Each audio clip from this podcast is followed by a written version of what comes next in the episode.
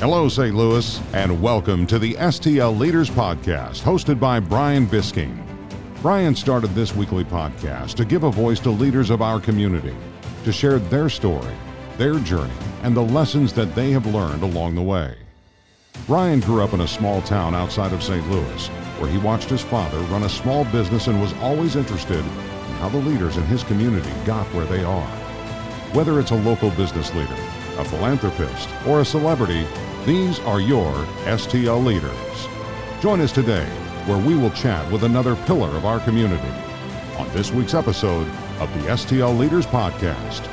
And now, your host, Brian Bisking.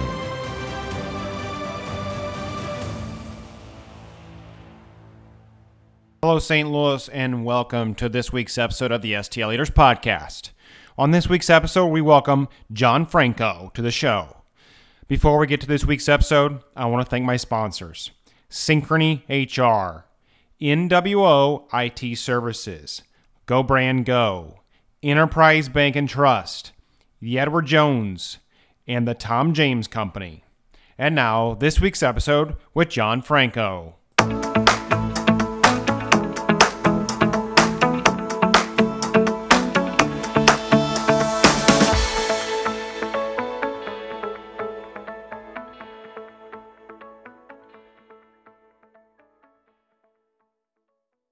Jon Franko, welcome to the STLers Podcast. I appreciate you joining me today. Hey, thanks for having me. It's an honor to be here. Absolutely. Well, we uh, we met at the St. Louis Small Business Monthly uh, Top 100 People to Know in St. Louis luncheon, and I heard your story from uh, from that lunch, and I immediately reached out to you because I wanted to I wanted to share you, your story with my audience here on the podcast. So I really appreciate you taking the time to come on. I'm happy to do it. I, um, I really, it's an it's an honor to be here. Well, let's kind of start really uh, about kind of you, I guess. Let's start about growing up uh, and what led you to really start your business, Gorilla 76. Yeah, so I, I, I grew up in a middle class family in a very blue collar town in, in Granite City, Illinois, surrounded by really great family, uh, great friends learned the importance of ethics and values at, at a very young age. And, you know, I, I think one thing about I, I played sports and, and I always was kind of in a leadership position in sports uh, as point guard on the basketball team, as a quarterback, football team, center fielder, and shortstop on the baseball team. So I, I, I think I just was kind of one of those people that I needed to. I, I did not do well not in a leadership position. Um, I did not do well taking orders from others. I, I it, which, which is a major fault. I mean, I'm, I'm, it's it's something that is very important to be able to do, but I I, I wasn't great at it. So anyway, I, I kind of grew up, had an interest in writing, went to journalism school, in the journalism school at Mizzou, I learned that the advertising, there was this thing called advertising, and there were these people called copywriters. And so that kind of registered for me as something I, I would find interesting, and, and I loved it, and I became a total geek about it. And pretty soon after graduating, I, I graduated in 05, and, and we started Gorilla in 2006. But basically, right after graduating, my, my current business partner and I, we, we just we're doing like spec ads together, just doing print ads for fun, like just to continue to build our portfolio. And, and then we started doing them for money for local businesses, like freelance work. And then the freelance work grew to where it was just more and more and more. And, and we were making more money outside of work than we were making inside of work. So in, in 2006, we, we quit our jobs and, and launched Gorilla full time. And, and we, and we sense, eh, you know, I think something that ties back to kind of how I grew up and, and, the type of um, uh, a reflection of the town. I grew up in a, a blue collar town. Our our industry or our company focuses on the manufacturing space, and I think a lot of that was just because of some of those initial connections I had of people who were willing to throw to. Uh, I guess 23 year old guys at the time, a, a couple projects to work on. And a lot of them were in the, you know, kind of in the industrial space. And naturally, that work led to more work in the space. And we ended up specializing in it in it and here we are today yeah so um, Yeah, so I actually grew up in Edwardsville, Illinois, so Yep. I know Oh, uh, wow. I know Granite City real well. Uh, graduated from Edwardsville High School in 2004 and played golf, and so we Yep. play golf against Granite City High. So um, you're right. Granite City is a is a blue collar town. You got you know obviously U.S. Steel is there, and Granite City Steel back before that, and it's a big Yep. steel steel town. So understanding you you know um, catering to the manufacturing space would obviously make sense. But tell us some more about the organization. Tell us about Gorilla 76 and what you guys do. Yeah, so we're we are the industrial marketing agency. Uh, we help B2B manufacturers grow through revenue focused marketing programs. We were founded in, like I said, 2006. Today we're 22 people and growing. Um, when I look at the team, I kind of my focus, my business partner's focus is on the sales and marketing of the organization. I, I cross that line a little and help out a little there, and then he also kind of comes over and helps me out with my my main focus is on building the team and kind of the culture of our company. And when i when i look back at what i'm most proud of to date i think i look at the team we have and, and the core values we have of uh, results improvement relationships kindness inclusivity and, and i look at this team of 22 people and every single person embodies every one of those core values and I think that when you ask me about Gorilla, like, yes, I'm going to tell you we're the industrial marketing agency and we help B2B manufacturers grow through revenue focused marketing programs. But then the next thing I'm going to tell you about is the team we have. And, and it's just the most talented bunch of people I've ever worked with. Well, no, I think you know the team is. I'm an I'm an HR, so right. So team is Yep. obviously very very. It's important. everything. Yeah, I, a lot of people don't think about that. They think about what they do, but it's the people that work for you that do what you do, right? It's they're the, Oh, yeah. they're the key to the organization. So I think that's cool that you recognize that. You know, I wanted to chat about something that obviously changed your life here, uh, and I don't exactly know when this happened to you, so you got to forgive me for that. But No, that's fine. yeah, talk to us about when you learned about having MS and how that kind of impacted your life, and then we're going to talk a little bit about what you've done to kind of still uh, continue to live. Yeah, yeah, absolutely. So January 15th, 2016, probably about 8.07 a.m. I can remember it as clear as day. I can remember what the doctor was wearing. Uh, I was told I had multiple sclerosis. Uh, as 33 year old male, single, on this marketing agency, kind of one of those things where like I'm at the pinnacle of my life. Not that being single is being at the pinnacle of your life. I didn't mean it like that, but I'm just saying like I was young and like things were I don't know. I felt like I, I had the world by the tail, and and all of a sudden this news is given to you. And admittedly, I didn't know a ton of about MS at the time. I had started to research it because it was it was something that was on the table as a possible diagnosis, and I just knew it was bad. I knew it it likely involved the future of, and again, not that there's anything wrong with this, but it likely involved the future of wheelchairs and um, um, just things you don't want at the age of 33. Yeah. Uh, so you know, it, it took me. It was probably a good six months to a year. I always like when I when I kind of mentor people who are recently diagnosed now. I always tell them like the next six to twelve months are going to be hell, and then you learn to kind of accept it, and you learn how to live with it, and you learn how to get the best things out of it, and you just live your life. It just becomes part of it. Just like I don't know, like taking a multivitamin is part of your life, or like taking a shower or going for a run becomes part of your life. It's just one of those things you you live with and you learn how to deal with it. Yeah, absolutely. Well, talk to us about how it's changed your life, and I want you to talk about the the specific uh, run that uh, you did uh, and raise money for MS. Talk to us about that. Uh, you know, I, how's it changed my life? I think if I had to put it in two words, it's it's live intentionally. It's it's it's things like don't put off that trip you want to go on. Don't don't don't wait to do things that that you've always wanted to do. I it, it, that that's that's been probably the if I had to boil it down, that's probably one of the biggest things. Um, I I've kind of learned that through this process as, as I've talked more about my diagnosis others have come to me and I well, A, I'm shocked by how many people have MS that I had no clue had MS that I've known Right. for a long time. Or it might be something else, right? Totally different. It might be Crohn's disease. It might be diabetes. It might not have anything to do with a medical uh, struggle at all. And it could be totally something that is just a, a personal thing. Uh, but, you know, adversity can have a thousand faces. Um, and I think, learning that everyone is dealing with something like that ha- has been a big epiphany for me. Sure. I think it's made me a better listener. I, I a lot of things. It, it's improved. It, one of the biggest things it's done is it's gotten me more active. I've become I. So about six to twelve months in, I can't remember exactly what happened. I believe it was summer, but I, I, I tried to learn as much as possible. A lot of people will tell you when you get a medical issue, like, don't Google it. I actually think you should Google it. And once you know what it is, you shouldn't just go Google your symptoms because any symptom in the world, you're going to find out you're dying thanks to Dr. Google. We've all been there. Oh, but yeah. once you know what you're up against, you know, it's like, no, it, it's like playing sports, right? Like when you were golfing or when I was playing the sports I played, like you want to know everything about the other team you're facing as much as possible.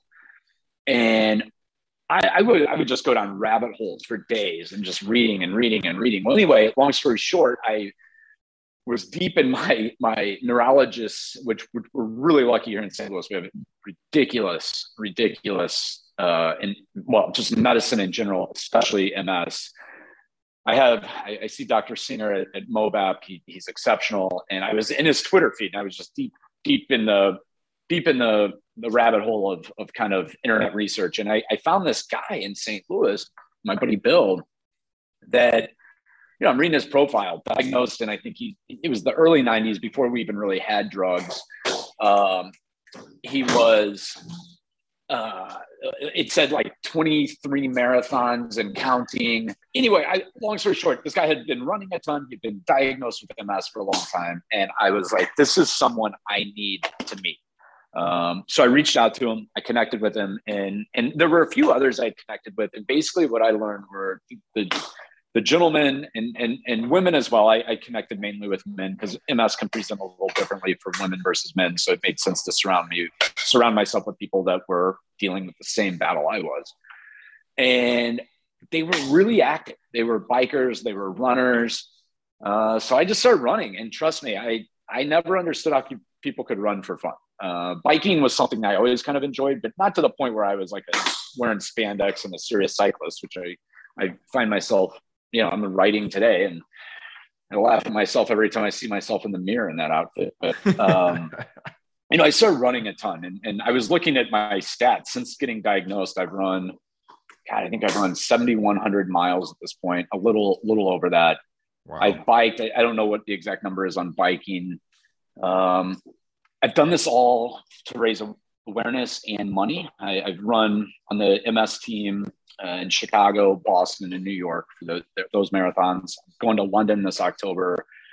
I ran across the state of Ohio, which was in 2019. It was basically, well, almost across the state. It was 174 miles in six days, and we raised just shy of 30 grand there. Long story short, I've been a part of raising, you know, and, and this is not I've just been the one. I've been the crazy person out there running and biking. The support stat or the support group I've had donating and all those things. I they were the like people who are like the heroes. But we've raised probably close to two hundred twenty-five thousand at this point. Wow! Generated a ton of awareness. Um, this past winter, a, a, buddy and I, Matthew Matthew Porter, he also lives with MS. He was diagnosed a couple years before I was he's an avid ultra marathoner. He somehow talked me into trying to run from Jeff or St. Louis to Jeff City to a raise money and b um, speak to our elected officials on behalf of Missourians living with MS to, to talk about some uh, kind of like drug reform and some different things. So I don't know. I guess like the MS, it's crazy. I would have never thought I would say this, but it's been such a blessing I mean, don't get me wrong, I would love to not have it. And I always tell people it's a club I didn't really want to be in, but now that I'm in it, it's it's it's it's provided a lot of meaning in my life, I guess. Absolutely. Well, yeah, you know, when we met, we talked about Matthew Porter because Matthew Porter has also been on this show.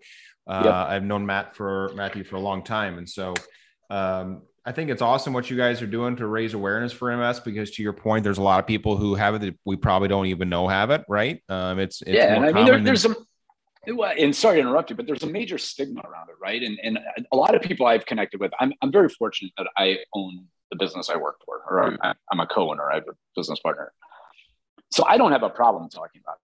But there's a lot of people that are scared to talk about it because they're afraid of what the employment implications might be, which a is illegal, and B is just not accurate. It, it's a different disease now. It's it's pretty treatable. We've come a really long way. We're not all the way there yet, but you know, to your point about people having it and we, us not knowing, it's it's because of the stigma that's there. And I think it's really important to try to correct that if we can. Absolutely, absolutely. And now for a quick break, we bring in our sponsor, Enterprise Bank and Trust, member FDIC. Enterprise Bank and Trust knows that every business and every person is unique. That's why they get to know you in a way that the large financial institutions don't. They are our banking partner here at the STL Leaders, and I highly recommend that you check them out. To learn more, visit enterprisebank.com. And now, back to this week's episode of the STL Leaders Podcast. Well, let's shift gears here a little bit. Let's talk about your leadership views. Um, share with me kind of, you know, you mentioned earlier in this episode that you've always felt like you've been a leader. Where did you learn these leadership values, these leadership views? Were they from your family or were they, or has it just been a lot of, you know, coaches in, in, in high school and, and things like that? Or where did, where did you learn how to be such a great leader? I think mainly, I, mainly my parents um, and my family. I think my parents got me the foundation. And then I, I, had a grandfather who was extremely influential in my life. Um, my, my other grandfather died at a, at a young age and, or when I was at a young age, I'm, I'm sure I, it, it's one of those things like when people ask, who would you love to have dinner with some, if you could pick anybody, he would be there. Cause I didn't really get to know him and he sounded like a pretty amazing guy. But my grandfather on my mom's side was an incredible athlete He's in the National Hall of Fame for refereeing. Actually, he was a great coach. He was an amazing trombone player. Just a, he's like the most well-rounded, talented person probably you know that I've I've met. And he always kind of encouraged me. Like growing up, I, I wanted to be a, a, wide receiver playing football. And, and to be honest, I think I probably would have been a lot better at it than I was as a quarterback. But my grandfather saw in me some sort of leadership characteristics, I, I, guess I would call them. And he would just encourage me. He always encouraged me to take those positions. And hey, you know, you're, I, we didn't. I went to Catholic school. We didn't have football growing up, and so my freshman year, I remember going out to try out for the football team, and uh, you know, everybody makes the high school football team as, as freshmen. They don't really cut. At least at, at my school, they didn't.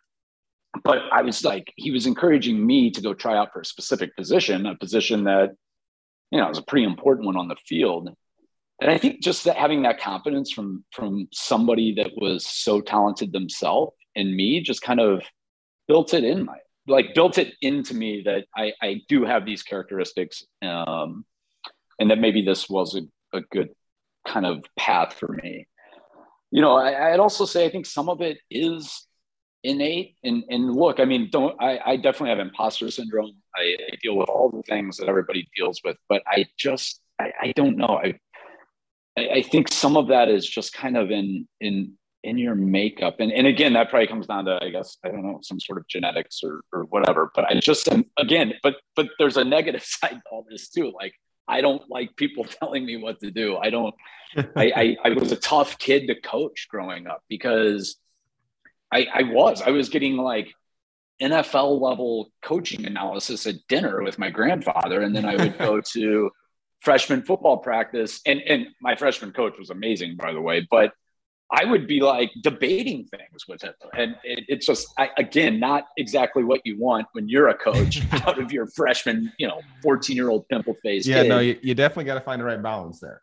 Telling you how to run the option plays, so yeah, you know, but I, I would credit my, my, my absolutely my family. They they they they've they've created the path for me and made it very easy for me what would you tell uh, you know if you were if you're looking back on your career and you know right when you were graduating college and let's say there's somebody listening to this episode today who's a young college kid what would you tell them if they're aspiring to be a leader or inspiring yeah. to you know aspiring to to get into that type of role maybe within their organization they currently work for maybe they have aspirations to be an entrepreneur like you but what would you tell someone like that i think it's there's a few things i think like learn as much as you can I can't emphasize that enough. And, and not just about the specific, like whenever I see leaders in my organization that are great at what they do, they're people who learn about everything. They'll read a book about anything they find interesting. I, I think just learning as much as you can is, is the first thing. Um, I think find finding and nurturing mentorship Um, and by nurturing, I mean like when you're asking somebody to go out of their way to kind of help you grow, you need to be willing to like ping them and almost be annoying to say, "Hey, can we get coffee again this week? Can we get?" You know, I, I have a, a I have several mentors, but there's an, a, a gentleman that that I've connected with in the past year that lives in my building. That he's a he's retired. He's still doing some adjunct professor, like you know, he's an adjunct professor, but this guy's a Harvard uh, econ grad. I I would be crazy not to reach out to him weekly and be like, "Can I buy you coffee this week? I want to talk." Right. Uh, plus, he's just a really good guy. So I, I think finding that, that mentorship, but then knowing that it's on you to kind of nurture it. I think surrounding yourself with people smarter than you is is always the case. I was very average intelligence. I think um, I made I had an average ACT score. I I, I got good grades because I just worked hard. But you know, I, I I'm I'm I have no shame surrounding myself with people smarter than I am. Yeah, well, and then just about, go ahead. Yeah, I talk about on the show a lot that um, St. Louis is such a unique city in the fact that pretty much anybody, and I'm not going to say anybody, that's why I say pretty much anybody, but pretty much anybody, if you reach out to them and say, Hey, I noticed on Absolutely. X, Y, and Z uh, that you know you that I find something interesting. Would you be willing to grab a cup of coffee with me? Most people will take you up on that. Right? Don't Absolutely. try to reach, don't try to reach out and sell them something. But if you're genuinely interested in meeting somebody and generally interested in like learning from them, I, I find it very, very, very, very few times somebody will tell me no. Right. I that was something my business partner and I did early on when we were trying to start this agency because I mean we had no idea what the hell we were doing. I mean, the business plan we wrote from ourselves came from one of those yellow like for dummies books. It was called Business Plans Kit for Dummies. And you're you're exactly right. Everyone we reach out to, other agency owners and big names in town, Tom Townsend, uh, Nordy Cohen. I mean, all these guys that were were like pioneers, uh, pioneer, yeah, pioneers in the ad space in this town would would take time to meet with us, and it, all it took was an email uh, you know, and, and maybe sometimes you don't hear back that first time. So the squeaky wheel gets the grease, you reach out again. Right. So, you know, I, I think that's what I would tell people. And just, you know, just, I, I really think that learning and reading, just learn as much as you can. You're, you're, you're young and there's just, you have a blank canvas and cram as much in that brain as you can. Absolutely. Absolutely. Well, Jon, I always end this podcast by asking my guests to leave us with a specific piece of advice. And that can be on business, that can be on leadership, it can be on just personal life and self. And so if you could leave us with one piece of advice today, what would it be? I think I would I would go with one of the best things I think that my business partner and I have done is we've trusted the people we've hired. We do not micromanage. We hire them. I mean, there's a reason you're hiring them, right? Um, empower your team. You hired them for a reason. Get the hell out of the way and let them do their job. Um, I, I, think that's like, and, and, and if you have people that you have to micromanage, you've probably hired the wrong people. Right. So exactly. I think, I think that's, that, that's the biggest thing I would tell others is just trust the people you have hired and let them do what you have hired them to do. Yep, I agree. Jon, on behalf of the show and myself, I appreciate you taking the time today and sharing your story. Uh, we'll continue to uh, be look praying for you and thinking about you with your MS, but I know you're fighting it, and uh, I think what you're doing to raise awareness for it is fantastic. And we appreciate you uh, as being a great STL leader here in St. Louis. Well, I appreciate what you do, Brian. Really, really means a lot.